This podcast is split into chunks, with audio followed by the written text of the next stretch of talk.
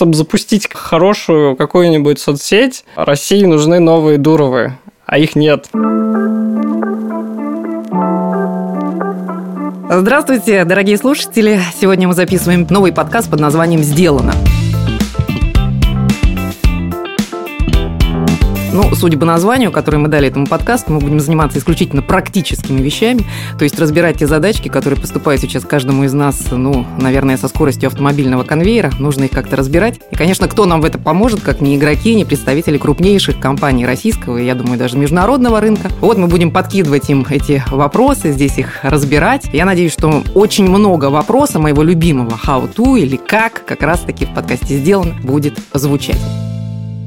Ну, наверное, сперва мы представимся как э, ведущие подкаста. Меня зовут Ольга Жукова, я главный редактор портала New Retail. Рядом со мной... Гош Семенов, CEO компании Blue Sleep. Чуть позднее мы расскажем о том, кто у нас в гостях, сохраним небольшую интригу. Но сперва я бы хотела, знаешь, Гоша, отметить, что сегодня у нас небольшой юбилей. Мы записываем первый эпизод 26 апреля. Пять недель прошло с того момента, когда Тверской суд вынес легендарное постановление и запретил две популярные, давно раскрученные, давно основанные нами социальные сети. И вот, собственно, мы решили сегодня сделать этот момент главной темой нашего первого эпизода. Рекламные площадки для бизнеса в новой реальности. Мы поговорим как раз-таки и о э, этих площадках, об их аудитории, о перетекании, в общем, обо всем. Но сначала, Гоша, я хотела задать тебе вопрос. Когда ты раскручивал, собственно, Blue Sleep, прекрасные матрасы, до этого у всех была уверенность, что матрас надо покупать серьезно. Да? Надо прийти в магазин, посмотреть, полежать и так далее. Но ты начал с вирусных роликов как раз-таки в этих самых социальных сетях. По крайней мере, на меня таргетировался прекрасный ролик ролик,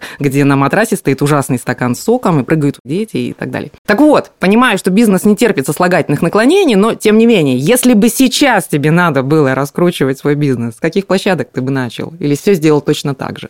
Ну, я бы, конечно, в идеале бы ничего не менял до трехнедельной давности событий. Но, как ты правильно говоришь, что история сослагательных наклонений не, не терпит, поэтому надо отталкиваться от того, что есть, и быстро перебываться на лету, адаптироваться. И, собственно, этим, как бы, я думаю, что предприниматели и там, ну, и бизнес в целом, он и отличается от других. Он бывает, он, он и, и, собственно, сильный бизнес, ему получается адаптироваться, выживать. Поэтому надо использовать инструменты, которые есть, о которых мы сегодня поговорим. Их на самом деле немало. Они очень все разные. Это такой зоопарк, по-разному причесанный, который на самом деле вот обучается тоже на ходу сам, потому что в целом там некоторым просто не нужно было этим заниматься. И вот ты из них составляешь такой новый маркетинговый setup. Угу. Ну и как раз-таки сегодня мы поговорим о том, происходит ли этот вот разброд по интересам, по новым площадкам, да, или все-таки там как раз вот зоопарк, о котором ты говоришь. Ну что ж, давайте расскажем о том, кто у нас сегодня в студии присутствует. Итак, Евгения Арнаутова, руководитель направления B2B коммуникации Алиэкспресс Россия. Евгения, привет. Это я, привет. Владислав Кузьменко, руководитель группы digital контента и спецпроектов Яндекс. Владислав, здрасте. Всем привет. И Анастасия Пиарунская у нас в удалении. Анастасия Анастасия, бренд-директор Urban Tiger. Анастасия, здравствуйте. Всем привет. Ну что ж, я предлагаю приступить к разговору. И, наверное, сперва я бы хотела, Гоша, если позволишь, начать именно с fashion-сегмента и привлечь к разговору нашему Анастасию. Я только за. Анастасия, о вашем сегменте рынка. Можете ли вы оценить, сколько, в принципе, маркетинговых бюджетов и активностей в целом приходилось на, ну, скажем так, картиночную социальную сеть, да, признанную экстремистской? Как поменялось это соотношение на данный момент? На самом деле, наверное, наверное, 80-90% усилий а, всего создания контента приходилось, конечно, на ту самую соцсеть, которая была для нас после, наверное, интернет-магазина еще одной точкой продаж и вообще по практически нашей CRM-системой и нашей а, пуповиной между нами и клиентом. А, с точки зрения того, как он видит, как выглядит бренд, что такое бренд, как олицетворяется наша платформа, как ее выражаем. Это была такая достаточно большая, важная для нас коммуникация. Конечно, э, с учетом изменений люди, особенно российские, мне кажется, лучше всех работают в кризисе еще в каких-то таких сложных ситуациях, поэтому, конечно, э, у нас мозг быстро э, работает в этом плане, поэтому мы переключились на телеграм-канал, который тут же создали, поэтому Поэтому а, на сегодняшний момент, а, ну, так как мы знаем, что соцсеть является ну, экстремистской закрытой, но никто не запрещает заходить в нее под VPN. А у нас подписчики прирастают быстрее, чем когда-либо, и, собственно, мы все упоминания везде удалили, но продолжаем вести эту соцсеть, ну, естественно, там без продвижения, без всего остального, там на органическом каком-то трафике.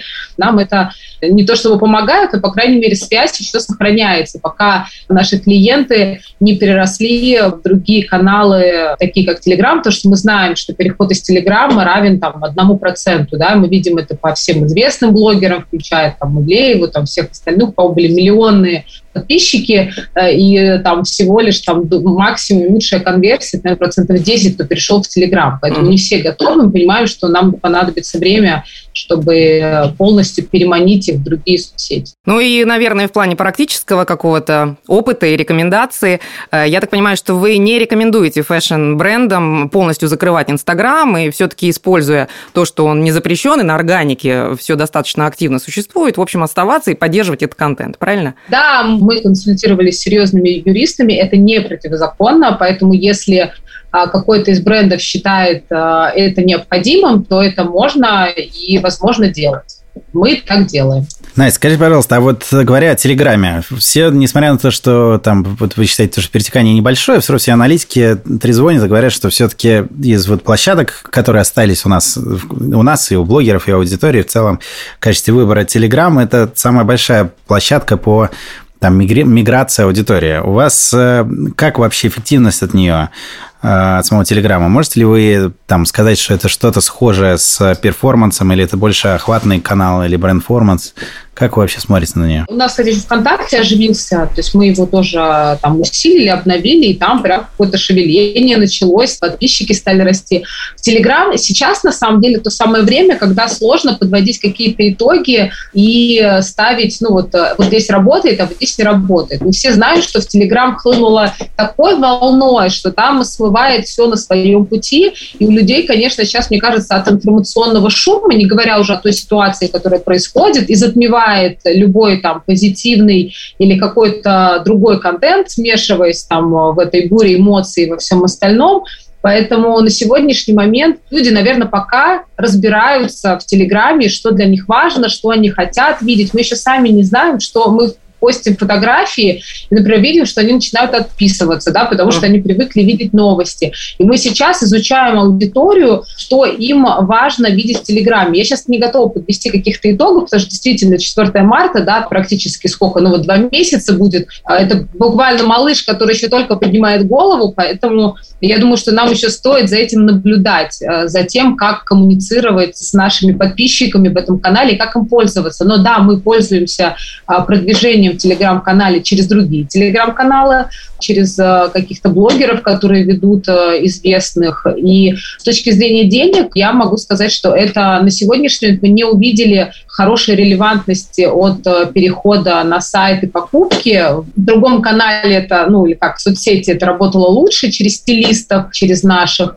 Но с точки зрения узнаваемости охвата, я думаю, это хорошая история. Ну, конечно, нам всем еще нужно изучать. Ну, а все же программа «Максимум». Все-таки что вы хотели бы получить от Telegram? Пока на сегодняшний момент мы, как от любой соцсети, хотим, как я сказала, быть э, связью между нами и нашими а, клиентами, там, покупателями э, и всеми теми, кто за нами следит.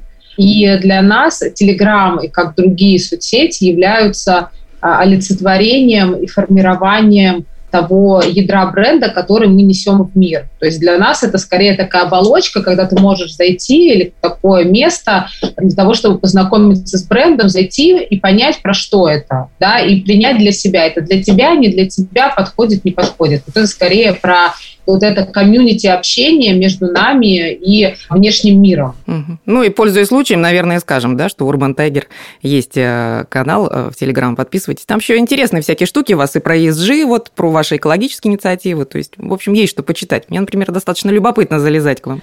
Слушайте, вот у меня вопрос для Евгении Арнаутовой. Евгения, скажите мне, пожалуйста, по вашему мнению, существуют ли рабочие какие-то методы перетаскивания аудитории с одной платформы на другую? Раз уж мы об этом говорим, это явно как бы проблематика для всех. Вот э, коллеги говорят, что один процент, кто-то говорит больше, кто-то меньше.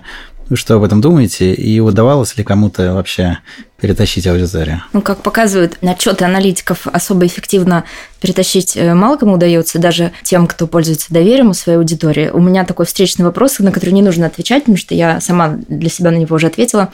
А нужно ли перетаскивать аудиторию? Мы, конечно, работая в соцсетях, завоевываем эту аудиторию, покупаем ее, привлекаем, э, подлояливаем за недешево. Всегда это и контент, и его продвижение, и все увлекающие механики – это недешево.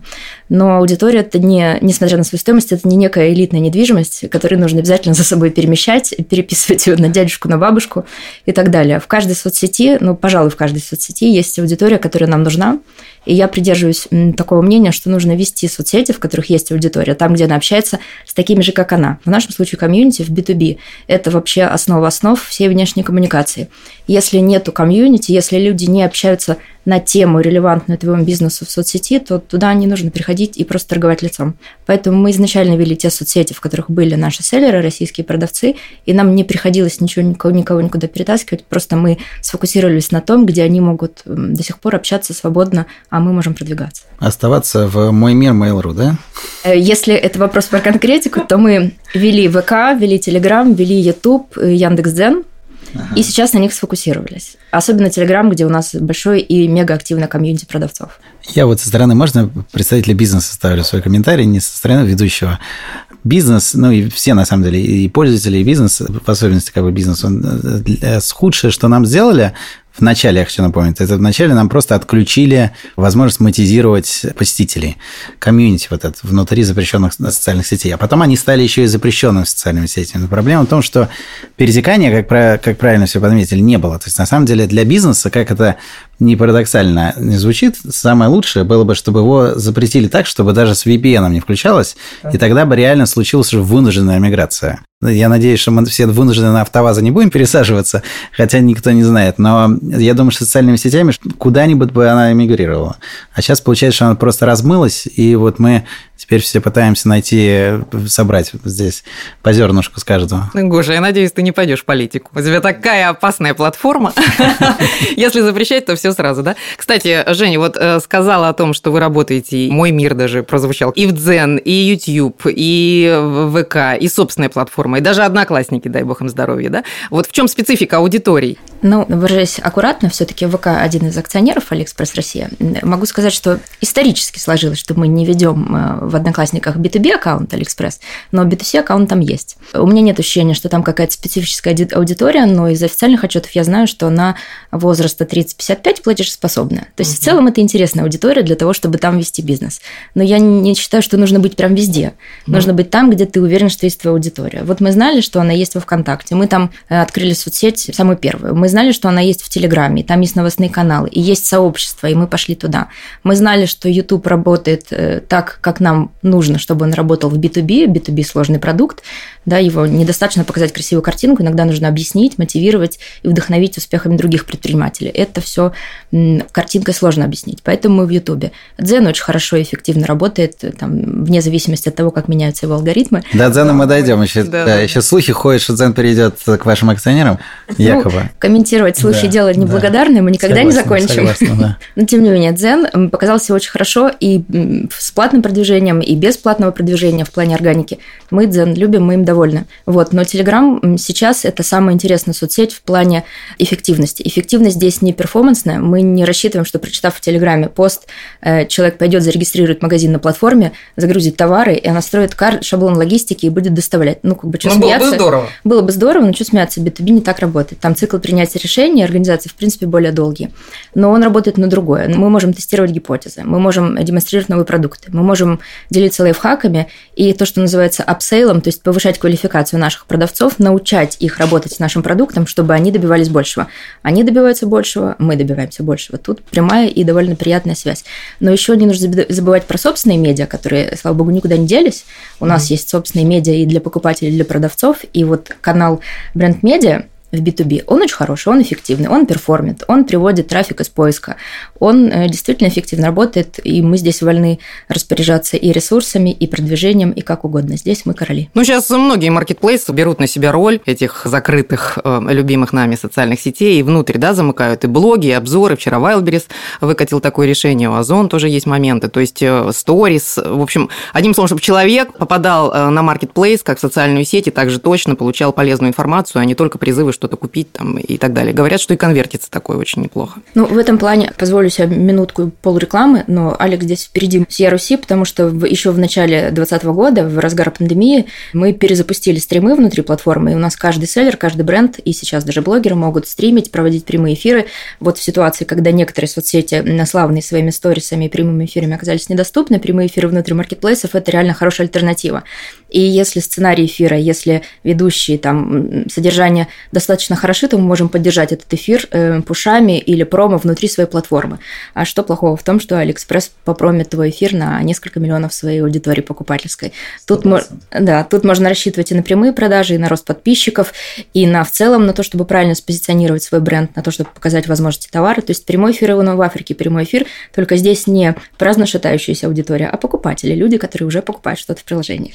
Женя, мы же вот знаем, что у вас, так как китайские коллеги за плечами, у вас на самом деле инвентаря внутри Алика там огромное количество. Я так понимаю, что только малая часть раскатана на Россию.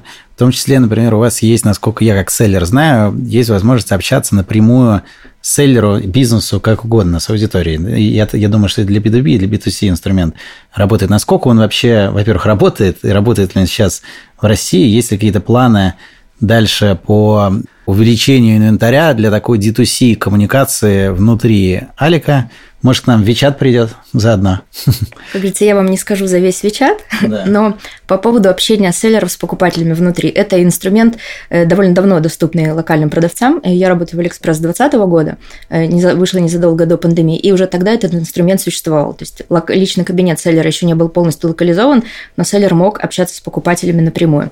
Для чего это сделано и как это можно использовать? Вообще Алиэкспресс изначально позиционирует себя как платформа, где продавец сам всем управляет. То есть мы не маркетплейс, куда поставщик отгружает товар и курит бамбук. Мы площадка, где владелец магазина сам занимается бизнесом так, как он считает правильным. Как считает правильным, оформляет магазин, какой ассортимент считает нужным, тот и загружает, цену устанавливает, исходя из своего понимания прекрасного, себестоимости, конкуренции и так далее. И общается с покупателем напрямую, так, как он считает нужным. Есть у него tone of voice, он его придерживается. Нет, он простой парень, он хочет общаться напрямую, он придерживается вот этих своих правил. Есть чат, куда покупатель может написать продавцу, спросить, например, а я вот не понял, размер там 46 подойдет или нет? Или а я не понял, с чего это сделано? И продавец сам ответит. Бывают смешные случаи, когда покупатели еще по старинке, думая, что все продавцы э, это китайские селлеры, пишут на китайском через Translate или на английском, а потом с удивлением узнают, здравствуйте, меня зовут Михаил, я работаю в российской компании. I don't speak Chinese. Такое тоже бывает, но на самом деле все реже. То есть у продавца есть прямой доступ доступ к покупателю, чтобы пообщаться. Но это не все. Э, у продавца есть возможность ретаргетировать аудиторию, с которой он касается. Любое касание аудитории – это подписка, это добавление товара в корзину, добавление товара в избранное – это касание с аудиторией. Потом на эту аудиторию, которой мы коснулись, можно делать дополнительные рассылки, можно рассылать им про новинки, про распродажу, купоны, промокоды, вот это. И это тоже очень хороший инструмент, хороший такой набор маркетинговых инструментов, бесплатных, доступных российским продавцам. Но вот какое все-таки количество селлеров пользуется этим инструментом? Э, хочется верить, что все так или иначе это попробовали, но, скажем так, э, селлеры, которые добиваются успеха, у которых хорошие продажи, используют все эти инструменты. Угу. Продавцы, которые не то не все, они используют в меньшей степени. Наша сейчас цель очень большая и в плане коммуникации, и в плане обучения, в плане всего, рассказать продавцам о том, что у них есть такие возможности. Как э, в любой социальной сети, если ты просто пишешь скучные тексты, потом удивляешься, что их никто не лайкает. Но если ты поднажмешь, сделаешь картинки, шуточки, опрос, тегнешь кого-то из друзей, ну, то есть используешь инструменты встроенные, mm. то твоя аудитория увеличится, тебя начнут лайкать, любить, ну, или хейтить, что тоже неизбежно, да, при росте аудитории. На маркетплейсе то же самое. Используй инструменты, тебя будут любить. Ну и, наверное, Владислава Кузьменко я подключаю к нашему разговору. И уже заговорили немножко мы про перетягивание аудитории. Даже Женя сказал слово «лоялить». Как вы оцениваете вообще необходимость каких-то даже платных акций для того, чтобы перетащить аудиторию из одного канала в другой? Ну, вообще, зачем? Хороший вопрос. Если... И второй вопрос, как, если надо? Да нет, тут даже вопроса как нет, потому что правильно сказано было ранее, что на самом деле логичнее забирать ту аудиторию, которая уже есть на площадках, потому что как минимум а, привлекать аудиторию внутри площадки дешевле, чем тянуть из другой. Угу. То есть в любом случае... А если ее мало? Ну, если ее мало, значит, нужно сделать так, чтобы большая часть, которая вообще существует на этой платформе, она была у вас. Угу. Все очень просто. Вот. А так глобально, я думаю, рано или поздно аудитория запрещенных, так сказать, платформ, она все равно придет в те соцсети, которые есть, угу. которые разрешены, у которых нет проблем с доступом без VPN и так далее. Поэтому ну, сейчас просто нужно подождать и не тратить лишние силы и деньги для того, чтобы... Видишь, Оль, можно без политики как бы. Да, абсолютно. Да? Вообще, без нее даже как-то уютней. Да. А, и вдогонку, кстати, вот вопрос. То есть всегда э, у СММщиков была такая классика, да, вот ножи здесь, вилки здесь, ложки здесь, в YouTube такие люди, в запрещенных э, социальных сетях э, другие. Вот. Потом, когда новые сети появились или возродились, все перебежали, и такая небольшой хаос хаос возник. Но как вот вы считаете, Владислав, э, произойдет обратно вот это э, упорядочение аудитории? Опять же, ВК станет про что-то, Телеграм станет про другое? Конечно же нет. Угу. А, во-первых, потому что сейчас а, многие площадки стали универсальными. У ВКонтакте есть отдельно уже как выделенный продукт, это ВК-видео. Как минимум поэтому, условно говоря, у ВК будет там и текстографические материалы, и сторис у них есть, и подкасты там у них можно тоже загружать. Сторис есть, но реклама в сторис давать нельзя, и сторис плохо у них работает пока. Ну, да. да. Ну, то есть, э, ну, в любом случае, сейчас аудитория, привыкшая к Инстаграму, туда придет, а им нужны привычные форматы. Потому что вот э, в марте очень много блогеров, в том числе из ТикТока, из Инстаграма, побежали в Телеграм и пытались сделать контент такой же, как они делали раньше. Но в Телеге это ничего не заходит, то есть эти вертикальные видосы там очень странно выглядят. А еще с учетом того, что телега, ну, как бы исторически была информационным каналом, у тебя там, условно говоря, какие-нибудь веселые тиктоки могут э, стоять рядом с какими-то очень грустными и неприятными новостями. И как минимум, типа, часть аудитории уже убежала оттуда, такие, ну ладно, мы тогда в телегу не пойдем в модную, мы пойдем там в тот же ВКонтакте. Если говорить о Дзене, когда начались разговоры о блокировке еще и Ютуба, там многие блогеры начали дублировать дублировать и выкладывать видеоконтент в Дзен. Первыми, кого я видел, ну, потому что я регулярно смотрю там, допустим, редакцию. Да, да, да, вот. я тоже хотел. Пивоваров сразу всегда. Да, он, ну, он в этом плане молодец, угу. он такой очень хорошо чувствует время, можно сказать. Ну, в принципе, многие блогеры этим занимаются, вот и Дзен активно работает с авторами сейчас фактически я нахожусь э, в Яндекс Маркете, но тем не менее там с ребятами с Дзеном мы очень плотно работаем, потому что у них есть огромная база, в том числе авторов, которые выросли внутри Дзена. Сейчас приходят новые авторы, которые там, условно говоря, с других площадок. Ну и как бы плюс-минус у меня внутреннее понимание есть, что Дзен в том числе может стать такой одной из ключевых площадок на самом деле. Ну, усложнили вы жизнь, на самом деле. Ну, хорошо. Блогеры сейчас жалуются, что потеряли там 80% своих доходов. Я думаю, что цифра занижена, потому что если они сидели на одной визуализированной социальной сети, то, скорее всего, потери гораздо больше. А если в телеге это не работает, в ВК надо тоже приспосабливаться. Вообще у них есть шансы вернуть те самые космические цифры, которые у них были? Есть, если ты адаптируешься под ту платформу, куда ты пойдешь. Вот, то есть, И это, ну, наверное, ВК. Ну, не, не знаю.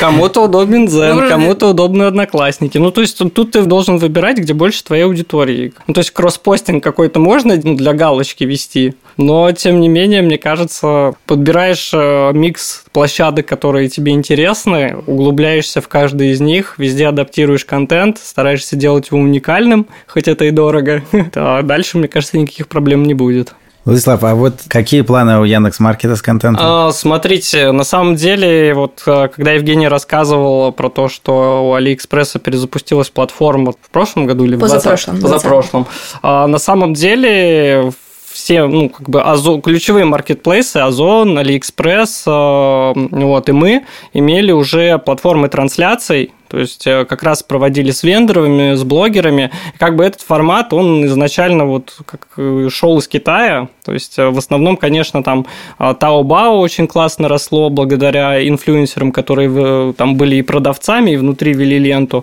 В принципе, сейчас вы видите вокруг новости от маркетплейсов и про то, как они начинают работать в сторону контента. Ну, как бы и тут, понятно, есть история, что у маркетплейсов за это время, за счет того, что было много каналов, они привлекли к себе очень большое количество трафика. Какими-то методами маркетплейсы там работали и думали, там, что как там повышать ретеншн, там, сторис на самом деле у маркета тоже довольно-таки давно были, и у Озона на самом деле они до моментов еще работали. Ну, то есть тут вопрос еще, как ты новость преподносишь. Вот.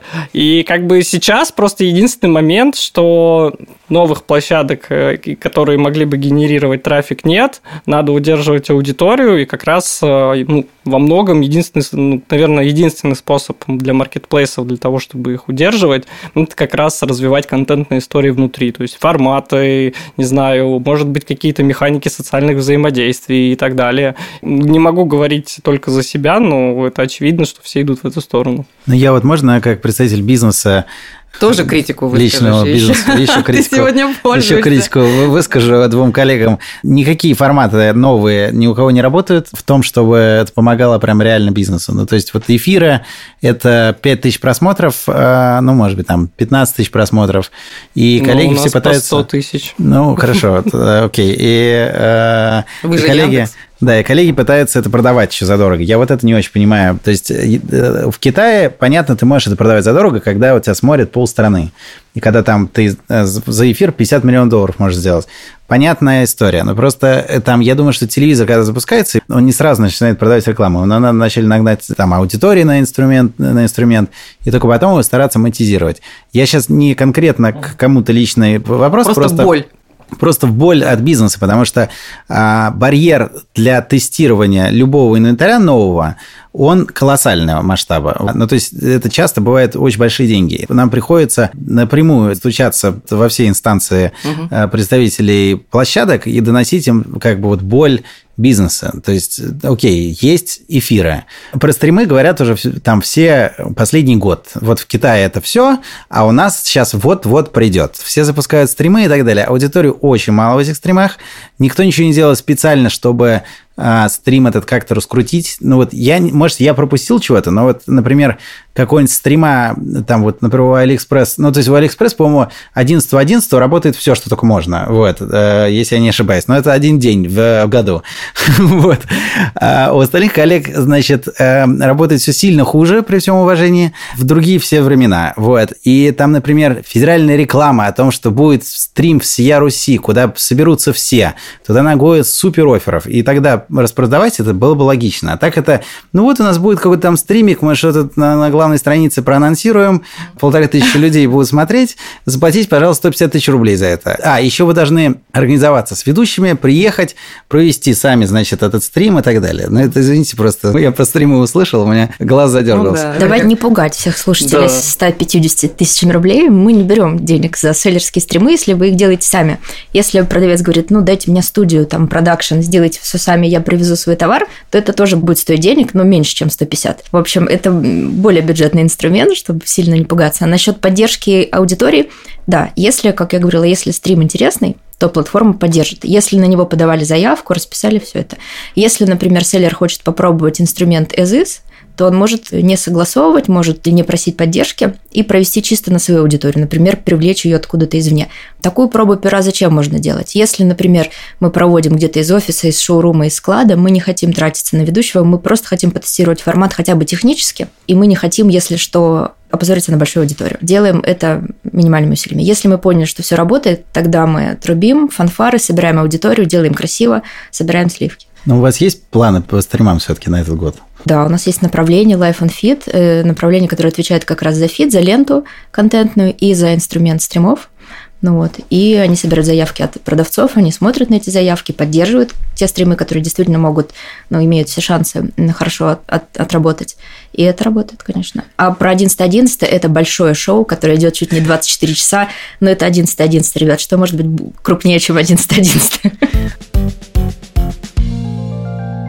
А мы сегодня также поговорим с Аней Оспа, а, пиар-директором СДЭК. Аня, привет. Привет, привет. Аня, расскажи, пожалуйста, как вы используете соцсети для общения с клиентами или с партнерами по бизнесу? Понимаю, что, скорее всего, то и другое, но хотим все-таки это услышать от вас. Конечно, мы используем соцсети для общения с клиентами, да, потому что мы открытая компания, и все изменения, все тарифы, все, что происходит в мире, мы освещаем через логистику, да, рассказываем, показываем, чтобы у клиентов не было вопроса, какие доставки не доставляются, да, например. То есть авиадоставка не работает, мы об этом пишем. То есть обязательно с клиентами коммуницируем в соцсетях.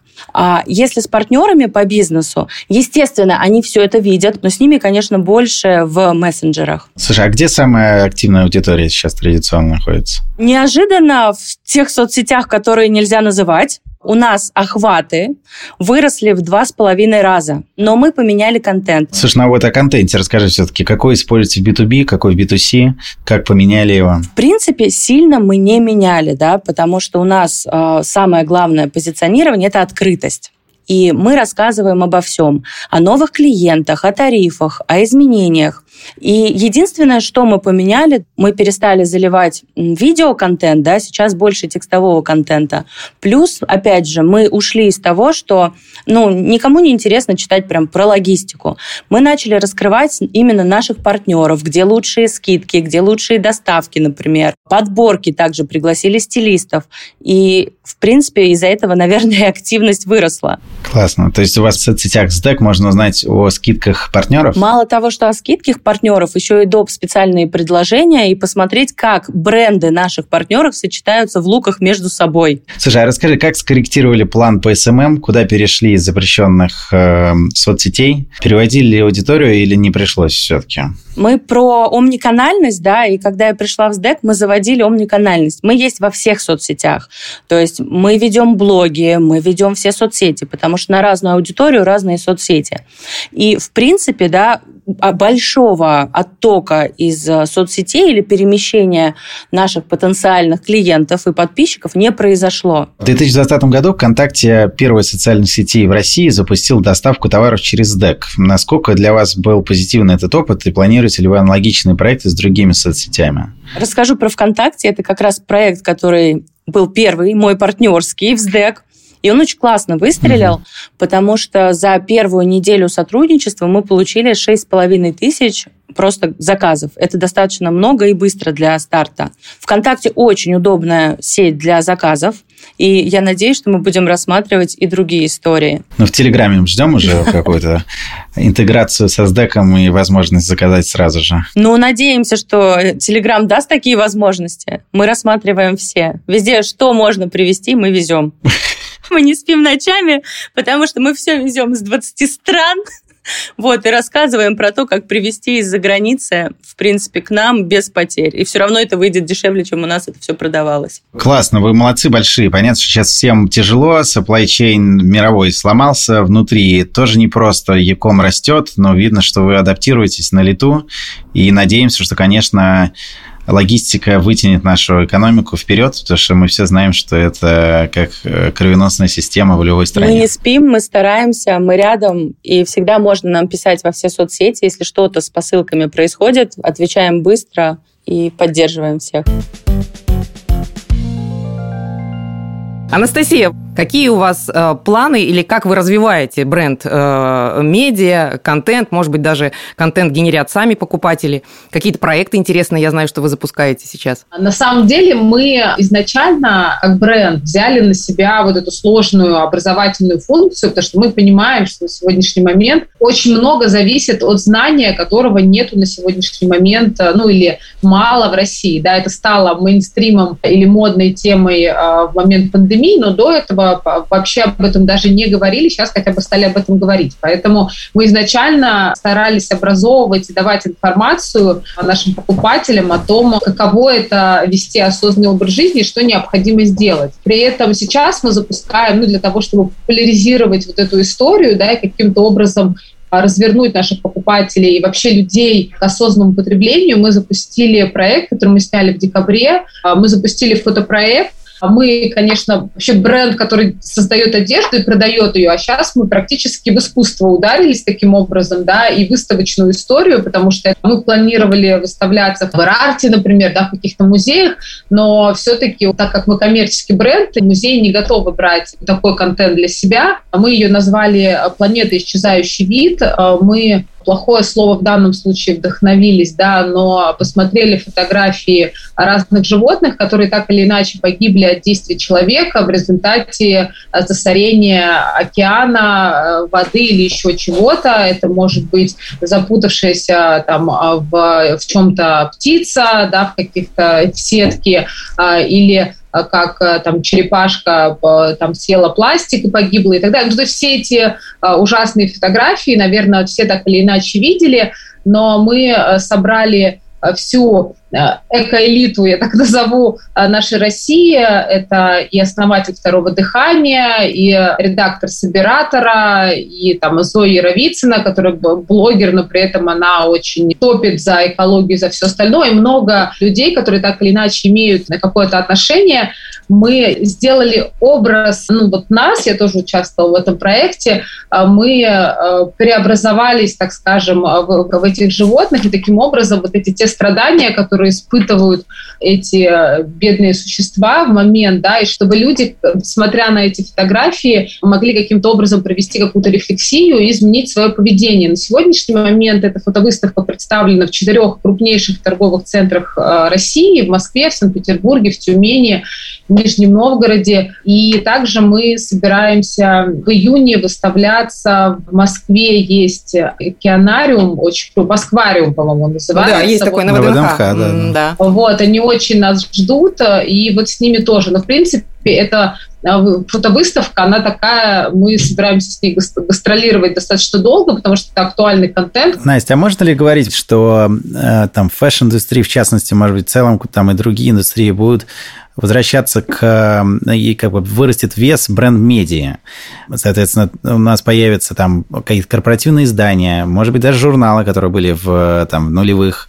А, я помню, что были журналы чуть ли не у каждого уважающегося бизнеса, вы смотрите как-то в эту сторону в целом, не обязательно в журналы, ну, то есть вот явно мне кажется, что это шаг, э, ваша выставка – это шаг к дистрибьюции контента в условиях как бы ограниченных, на самом деле, каналов. Ну и экспертизы очень много, да, по тому же вот экологичному, здоровому образу жизни. Да, да. Но дело в том, что если это будет такой журнал, то он будет онлайн, потому что мы вот даже в офисе у себя у нас не то чтобы запрет на печать, но у нас никто, мы на совещание все приходим с ноутбуками, с телефонами, не дай бог кто-то что-то распечатает, потому что мне все время нельзя печатать, это же не экологично, поэтому мы все время обходимся QR-кодами еще чем-то. На сегодняшний момент на нашем сайте точно так же можно прочитать и про наше устойчивое развитие, еще что-то. Возможно, я вот сегодня вас послушала, и, а, наверное, мы вдохновимся каналом Дзен для того, чтобы как раз вот в такой более научной истории рассказывать об осознанном образе жизни. Потому что я сама веду блог, и у меня у самой там есть там, мой маленький телеграм-канал, где я пока делюсь то, что у меня болит об экологии, возможно, я не интегрировала это в бренд, то есть не специально, не еще как-то, то есть это идет э, в моей линии по жизни, потому что для меня это важно, но я как лидер бренда несу э, все эти экологически осознанные э, ноты, да, но никогда не, там, не заставляла этот контент каким-то образом. Поэтому сейчас, возможно, это нужно каким-то образом интегрировать. Владислав, скажите, пожалуйста, а вот э, Яндекс, Маркет, Яндекс в целом, Дзен, как-то думает в сторону бренд-медиа? Сейчас же вот огромное количество изданий закрываются, уходят. А, контент надо как-то воспроизводить. Я думаю, что ну, у Яндекса есть большой шанс хорошо его как минимум дистрибутировать. Шанс есть всегда, но давайте исходить из той ситуации, которая сейчас есть. А, для того, чтобы построить хорошее бренд-медиа, нужно очень много денег, нужно очень много вливаний в авторов. Как было недавно Все бренды, у которых плюс-минус были деньги, такие, хотим Тинькофф журнал. Да. Давайте сделаем свой Тинькофф журнал. Ну, я, наверное, по пальцам одной руки смогу посчитать, у кого получилось э, так же хорошо а все остальные вливали многие миллионы и остались ни с чем. Ну, это классический продуктовый подход. То есть у кого есть контент, у них получилось ну, хорошее медиа. Ну, вот сейчас даже, целый даже контенас закрылся.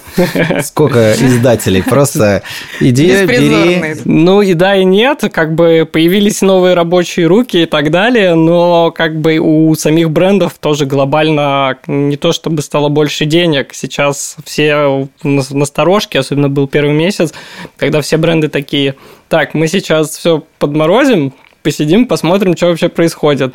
Ой, у нас тут еще платформы закрыли. Давайте еще чуть посидим, посмотрим. Только вот сейчас все начинают э, двигаться, что-то делать, думать, что делать дальше.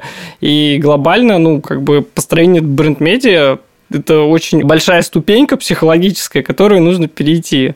Во-первых, потому что как минимум э, за бренд-медиа чаще всего стоит какой-то один хороший человек, который знает, как запустить это медиа. Во-вторых, э, лежит большое количество денег для того, чтобы много разных это авторов... уже неплохое сочетание. Да.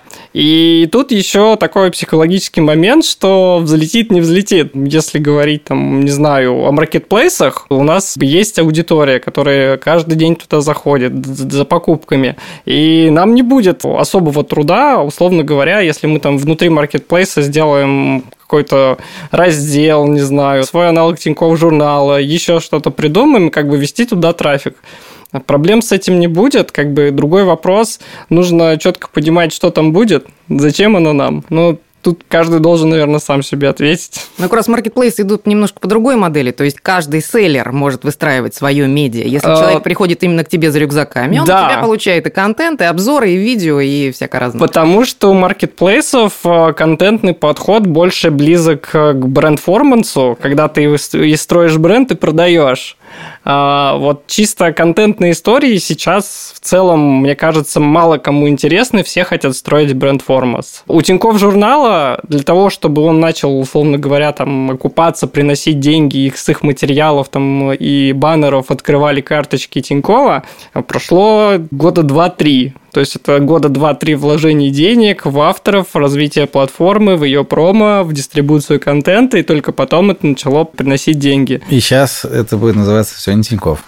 Да, как это будет называться. Но я заглядывала, кстати, на HeadHunter. Мне было интересно узнать, вот сколько вакансий редактор бренд-медиа. Достаточно много. Я цифру, конечно, не назову. Туристические компании, банковские организации. То есть вот они хотят выстраивать свой медиа, но э, в чем Владислав прав, они хотят человека. То есть буквально буквально, когда читаешь функционал этого человека, которого они ищут. Это издатель, верстальщик, журналист в одном. Это все на свете. То есть он должен даже владеть э, навыками верстки языком HTML. Ну, по-хорошему, чтобы запустить такое, человек, который ответственен за этот проект, он реально должен все это знать.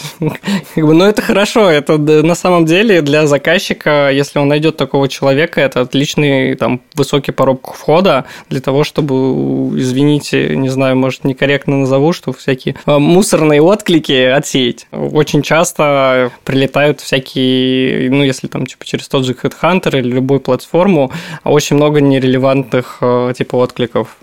А если, условно говоря, там простроить максимальную фильтрацию, то можно откинуть там процентов 70 а, всякого такого, что тебе не будет интересно и не будет полезно. Вот я Евгению, кстати, подтяну к этому разговору. Э, я понимаю, что Евгения у нас B2B коммуникациями занимается, а тут все-таки больше про lifestyle. Но я знаю, что у вас бренд-медиа свое тоже есть. Два. Два. Почему два? Почему не три или не одно? Вот в чем их разница? Ну, это простой вопрос, потому что у нас две разных аудитории глобально. Это покупатели и продавцы. Mm-hmm. Одно бренд-медиа называется журнал Алиэкспресс, оно для покупателей. Если сделать шаг назад, то Алиэкспресс – это очень большой маркетплейс. У нас, выражаясь языком SPU, у нас э, там, сотни миллионов товаров. А если говорить про SKU, это то, что более понятно рынку, у нас 3 миллиарда 200 миллионов товаров. То есть, если взять каждую футболочку, отдельный цвет, отдельный размер, то такого больше 3 миллиардов. И в целом найти что-то э, становится все проще. Но если ты приходишь с конкретной целью, а если ты приходишь, как это часто бывает, в торговый центр, а маркетплейс – это суть тот же торговый центр, только в интернете, посерфить, полистать, посмотреть, за что глаз зацепится, то хорошо бы иметь какой-то навигатор, кроме каталога. И вот журнал Алиэкспресс – это как раз-таки то медиа, которое помогает найти что-то модное, что-то рекомендуемое стилистами, экспертами, блогерами, mm-hmm. найти какие-то товары, которые попробовали такие же люди, как ты, оценили, рекомендуют, описывают свой опыт. Это интересная история. А второй бренд медиа – это журнал для продавцов, он называется Алиэкспресс Бизнес. Там как раз-таки кейсы других продавцов, то, что вдохновляет, мотивирует, и как раз-таки показывает, что если у тебя сегодня что-то не получается, то не отчаивайся, под лежачий камень вода не течет, бери инструменты, пользуйся, они бесплатные, они доступны, угу. старайся. Это новости платформы, например, новые инструменты загрузки товаров. Это то, что волнует продавцов, потому что это как в соцсетях. Появились клипы, это волнует пользователей, потому что помогает им выделиться. Так и для продавцов. Появились инструменты, ими нужно пользоваться. И об этом наша B2B бренд медиа. Ну и там сидит тот самый великий и могучий человек, вот у каждого месяца. Какая команда, сколько там людей? Да, там сидит один или как даже полтора землекопа mm-hmm. великих и могучих, у которых есть подрядчики. Э, вот. И, разумеется, этот могучий человек понимает, как что делается, потому что подрядчики – это, знаете, такой старый анекдот про что такое прокатило. Вычеркиваем, не прокатило. Так вот, особенно если ты нанимаешь подрядчиков на работу с контентом, это э, довольно распространенная история. Поэтому ну, понимать, что делают люди, оценивать оценивать эффективность и адекватный затрат очень важно. Но я хочу э, еще задать вопрос Владиславу, потому что сейчас, ну, не скажу, что много, но появляются новости о том, что дерзкие российские ребята, парни хотят быстро-быстро запустить э, платформы, которые похожи на те, что закрыты. Как вот ты оцениваешь перспективы таких проектов? На самом деле, когда начались все эти блокировки, куча было новостей, что вот аналоги появляются и так далее. Но неделя прошла, эти аналоги запустились, в них никто не смог зарегистрироваться, на них все забили, и про них все забыли. Но там изначально была очень интересная модель. То есть изначально на эти платформы, на одну из, запускали, если я не ошибаюсь, 300 блогеров, и там механика была интересная. То есть рекламу они должны были продавать друг другу. И причем делать это в течение двух месяцев. Ну, зачем, не очень понятно. Наверное, в качестве пилота надо воспринимать такое дело. Да, мне кажется, это просто для того, чтобы пропиарить себя было больше. Насколько я помню вообще вот историю с Росграммом, это же вообще была реклама конструктора сайтов, что типа, мол, мусолили, мусолили эту новость, сначала смеялись два раза над двумя версиями логотипов, которые воровались с других популярных логотипов, а потом вообще выяснилось, что типа Росграм собран на каком-то российском конструкторе сайтов, и в новостях также появились названия этой платформы, и ты такой, ну... А мы так надеялись, да. да. На самом деле, чтобы запустить хорошую какую-нибудь соцсеть, России нужны новые Дуровы а их нет. Если что-то появится, то это, скорее всего, будет какая-то случайность, потому что на моей памяти сколько всего благого и не очень пыталось запуститься, ничего не летело. Вот. А у Павла Валерьевича там и ВК был, и Телега. Как ну, бы... Это капиталоемкая все да. история. У нас мало игроков в стране, которые может себе это позволить сделать. Помните, в том году был Clubhouse? Clubhouse. Это был, очень да, интересно, как появился, да, и куда-то исчез. Ну, кстати, а почему бы Яндексу, дай бог ему здоровья, не запустить? Ведь все есть, и трафик есть, и деньги есть, и люди есть. Я думаю, что у вас там Дуровых, если покопаться, человек 10 найдет, и целая команда. Ну, на этот вопрос, на самом деле, мне за весь Яндекс тяжело ответить. А вот, попробуй. Вот, но как минимум у нас есть Дзен. И как бы его достаточно. О каких-то планах, там, что что-то новое появится, я, честно, не слышал, и поэтому не могу никак комментировать. Ну, в общем, э, любимый вопрос. А зачем?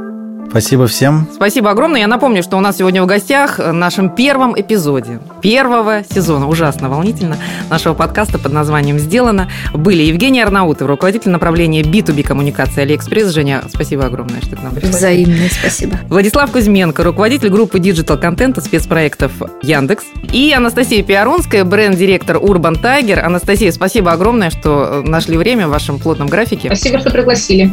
Хотела бы также напомнить слушателям о том, что этот подкаст запущен благодаря поддержке нашего партнера, логистического оператора СДЭК. С вами были Ольга Жукова и Гоша Семенов. Пока.